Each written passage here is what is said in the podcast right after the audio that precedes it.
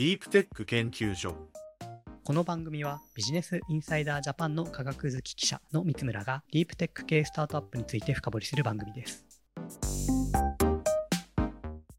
皆さんこんにちは。ビジネスインサイダージャパン副編集長の三村です。えー、ディープテック研究所14回目は、えーと、先週から引き続きまして、空気中から直接 CO2 を回収しようとしている企業、プラネットセーバーズの池上圭さんにもあのお越しいただいております。池上さんよろしくお願いいたします。よろしくお願いします。えっ、と、先週はですね、この、ここに今テーブルの上に乗っているゼオライトっていう穴だらけのあの不思議な物質の中にこう二酸化炭素を空気中からこう吸着して回収するとこうなんていうか効率よく使ったりすることができるあの、まあ、その技術的な面白さいろいろ伺ってきたんですけれども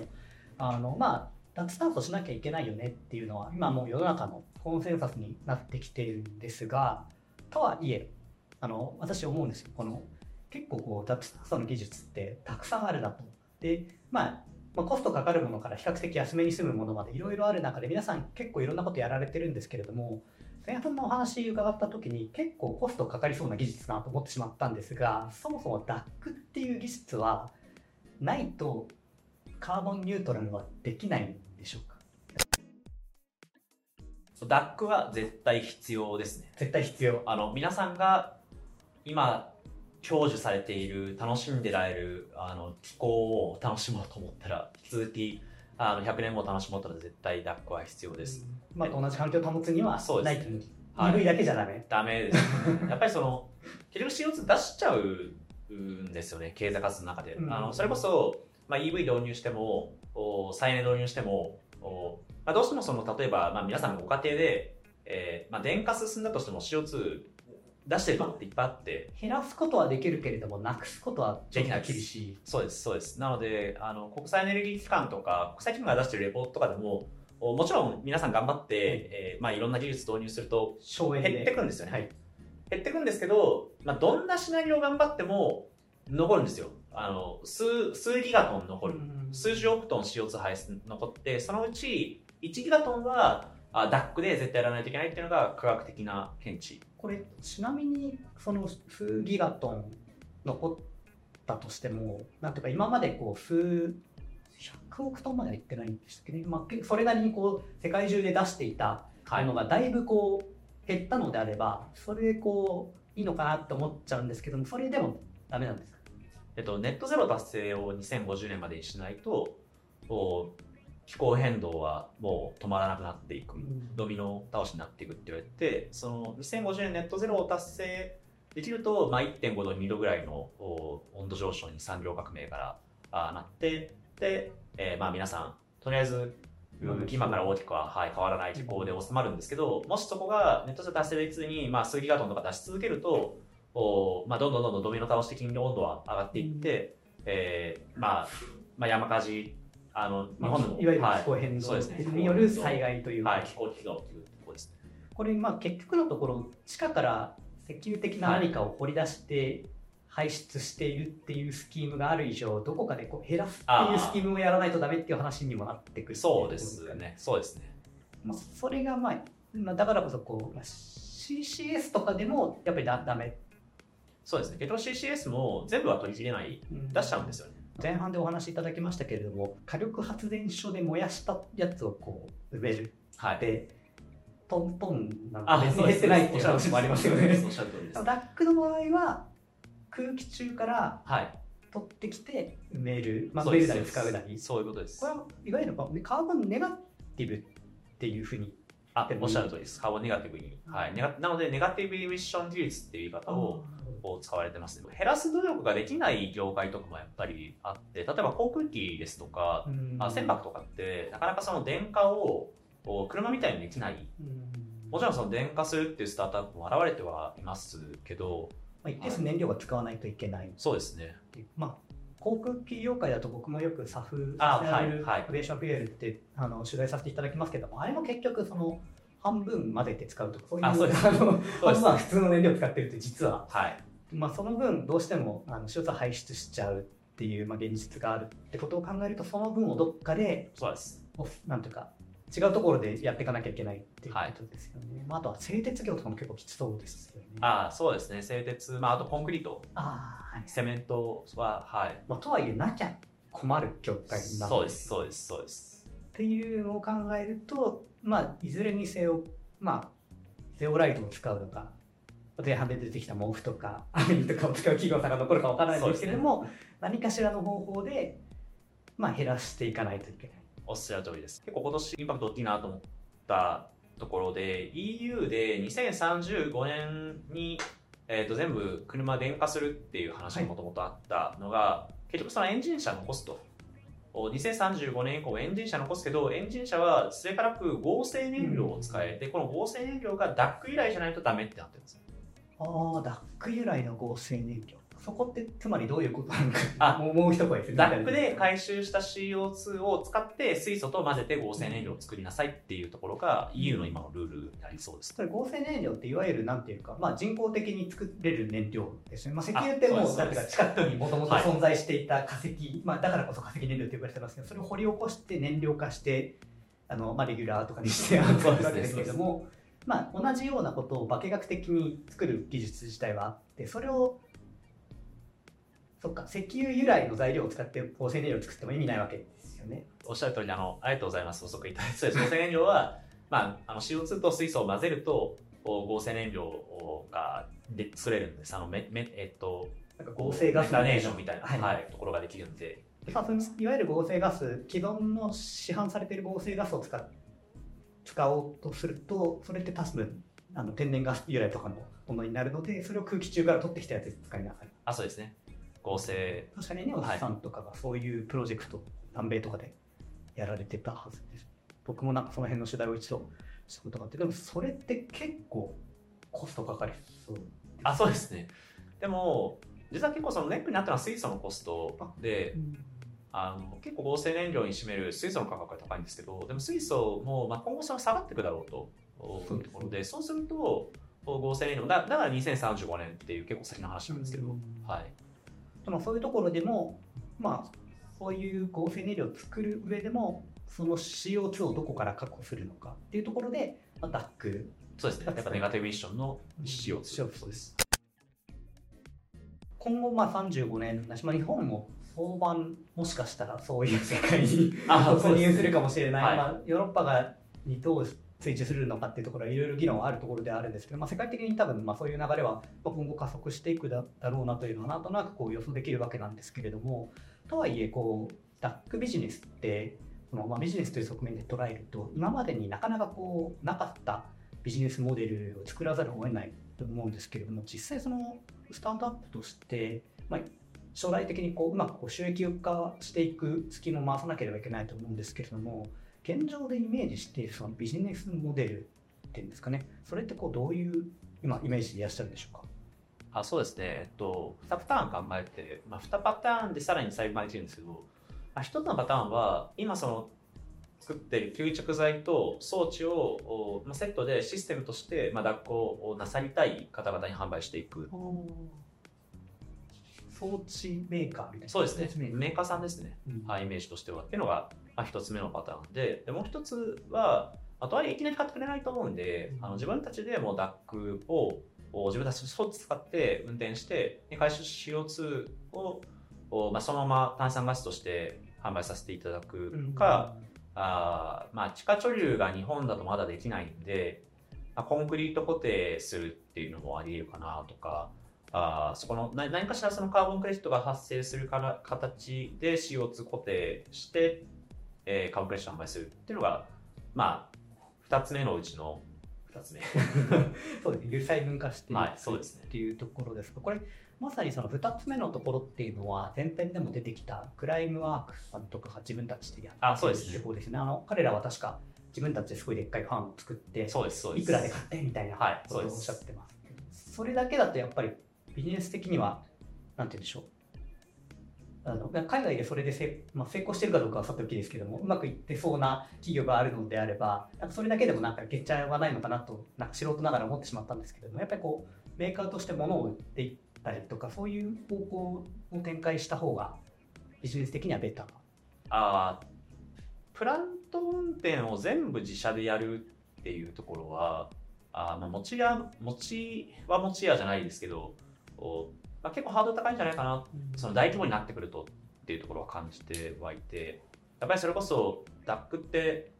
100万トンとか、あもっと大きい規模で社役権やっていかないと1ギガトン目指せないんで、うん、えなのでそこはあ、まあ、弊社だけでやるって難しくて、やはりそのプラントのオペレーションだったりとか、ご経験があるような企業さんに、まあ、使っていただくっていう形に大きくなればなるほど、おならざるを得ないのかなという気はしてます。実際の効果っていう意味でも基礎だし、まあ、同時に多面展開できそうですね、そうですね。あの最初の例えば数千トン規模の時は自分たちで運転するっていうのもできると思いますし、それぐらいだったらあの年間日本で100万トンぐらい炭酸ガス産業で使ってるんですけど例えばハウス栽培ですとかで CO2 入れたりとか、まあ、それこそ飲料メーカーさんが炭酸ガス、はい、使われているのもそうですしさっきあのコカ・コーラの話じゃないんですけど、はいえー、そういう需要需要を、はい、なんていうかよりそうですね。なんかクリーン、クリーンっていうあ大気中から取ってきた炭酸ガスでどうですか、はい、ハイエンド炭酸ガスと。ハイエンド炭酸ガス。はい。ですね。っていうのは確かにそれはなんていうか、あのいずれこう違う会社さんに買ってもらう技術を展開していくにしてもそもそもコンセプトとしてこういうことができますよっていうのは示さなきゃいけない。あそうですね。そうですね。それをなんかそういうスケールであのそういう企業さん、まあ、なんていうか 2C 向けのプロダクトでうまくできるとこういいコマーシャルにはなりそうだなっていう。そうですね。カートタップのいい戦略だなみたいなそうですね。そうですね。そうですね。なんで、まあ、100万トンのあそれこそ 0. 何パーセントぐらいので数千トンだったら、あそこを大体していくみたいなところは、はい、ありるかなと。あただそこから先は、やっぱり、そうですね、あのメーカーに近い形、メーカーさんに近い形を目指した方がいいのかなと、今のところは思ってるんですけど、ただそこも実際やってみて、えーまあ、意外とその自分たちで運転した方が良さそうだなってなったらもしかしたらやってるかもしれないですし、まあ、それこそ日本じゃなくて海外で、えー、この DAC のプラン作っていくみたいなところも面白いかなとは思っているところです。なんかそのあたりって本当にこう、まあ、ビジネスとして成立するその、まあ、コストがどの辺でこうペイするかっていうところが多分結構重要なポイントで、はい、あの今のところホームページ拝見しますとこう1トンあたり100ドルぐらいを目指したいみたいなことをおっしゃってたような気がするんですけれども。僕も別に日常的に CO2 買ったりしないのでどれぐらいが妥当なのかっていうのは全然わからないんですけれどもなんかその値段でペイすると考えるなんか理由というか妥当性みたいなのってどういうふうに考えてらっしゃるんでしょう？と 海外の DAC のプレイヤーが全員100ドルとかそれ以下を2030年達成するっていうのを目指している、まあ、スタンダードは100ドルなんですけどおなんでその水準達成していきたいってところが、まあ、まあ一つはありますと。同時にやっぱりその裏付けとしては前編でお話した EU のおカーボンクレジット価格 EUETS っていうところの価格がまあ大体100ユーロを超えて150とかで今推移してて。でそれがまあ200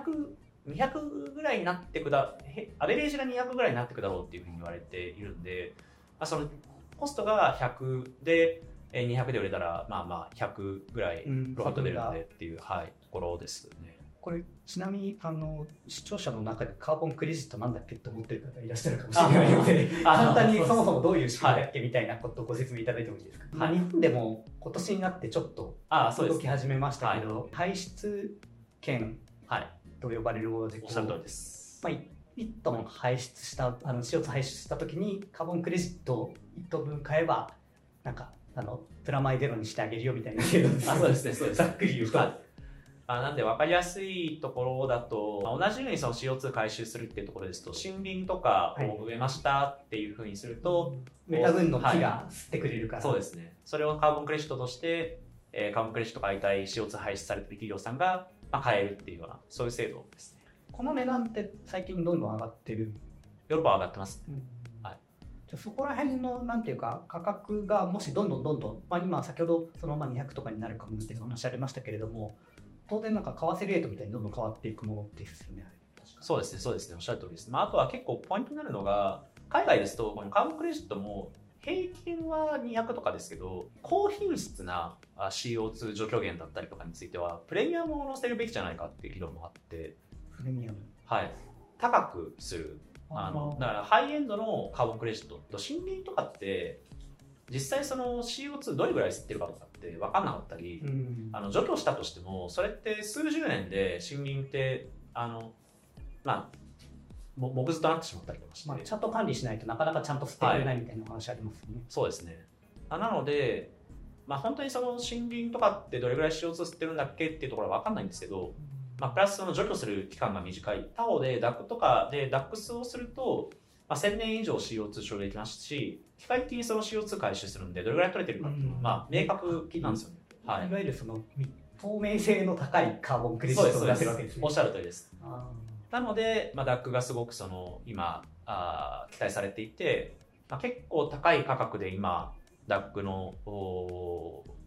会社は株主と販売してるーそっか、もうすでにヨーロッパでは販売実績があるわけ。まあはい。確かにそういう事例が、なんていうか、そこのプレミアム分みたいなももものも乗ってくると、カーボンクレジット市場で結構いいあそうですね。いい感じのビジネスが 展開できる可能性がある。なんでクライマックスとかはウェブサイトで実は売ってるんですけどなんか個人でも買えますよね。そうですね。トンあたりで確かあの1000ドルぐらいになっちゃうぐらいの価格感で販売してるんでかなり高値で売ってます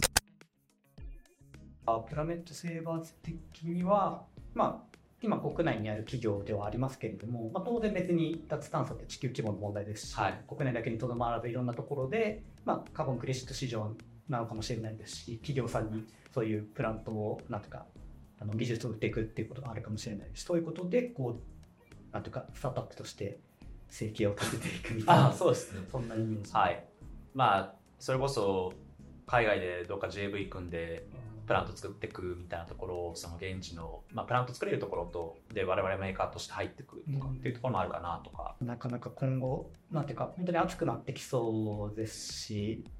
な領域ですし、日本にいるとなかなかそのダックベンチャーって、はい。初めましてみたいな感はい。じはい。ですけれども、まあ、海外すでにたくさんあるっていうことを考えると、実は激戦になってきている領域なのかもしれない。そうですね。おっしゃる通りですね。結構なんで海外の投資家とかは逆に、まあ、ちょっと DAC のスタートアップ多すぎて分かんないからもう一旦投資ストップみたいなのもあったりしますね。他方で DAC の VC 海外のあ海外のクライメートテック系の VC さんがいくつか話してる中で結構興味持ってくれるところもあってでそこはやっぱりまあいろいろあるからこそどこが課題かでどこがクリアできるスタートアップだったら勝ち筋あるかみたいなところ多分見えていらっしゃってで、まあ、ゼロライトベースで DAC のプレイヤーって本当にグローバルで少ないんであじゃあ、まあ、本当にそこの技術力次第では、そうですね、まだぐっといける可能性がはい。あるというわけで。す。というところで期待いただいているところかなと思います、これ最後の質問なんですけど、はい。実際いつ頃に DAC によって、はい。こう売り上げが立つみたいな売り上げが発生しうるのかってそれってこう僕はどれぐらい先をこう期待して待っていればいいのかなっていうのを最後に伺いたいんですけど。我々は一応2年後にあの何かしら売り上げを DAC ベースで立てたりそれは炭酸が3倍かもしれないですしストアレージでカモクレジットかもしれないですけど、うん。を目指してます。じゃあちょっと買ってくれる企業さん大募集というこあとで 今からつばをつけておいた方がいいかもしれないといはい、あの海外ではですね、もう実は DAC のクレジットの争奪戦が起きているような状況で、えーございますので、ぜひ早めに、ははい。い早めに。枠を押さえていただければ幸いでございます。はい、ということで、あのまあ、前編後編と続きまして、プラネットセーバーズのあの池上さんにお越しいただきまして、本当にあのゼオライトを使った DAC、僕も今後注目していきたいと思うもうすごく思いました、あの今後ともぜひ頑張って。はい、よろしくお願いします。ありがとうございましたありがとうございました。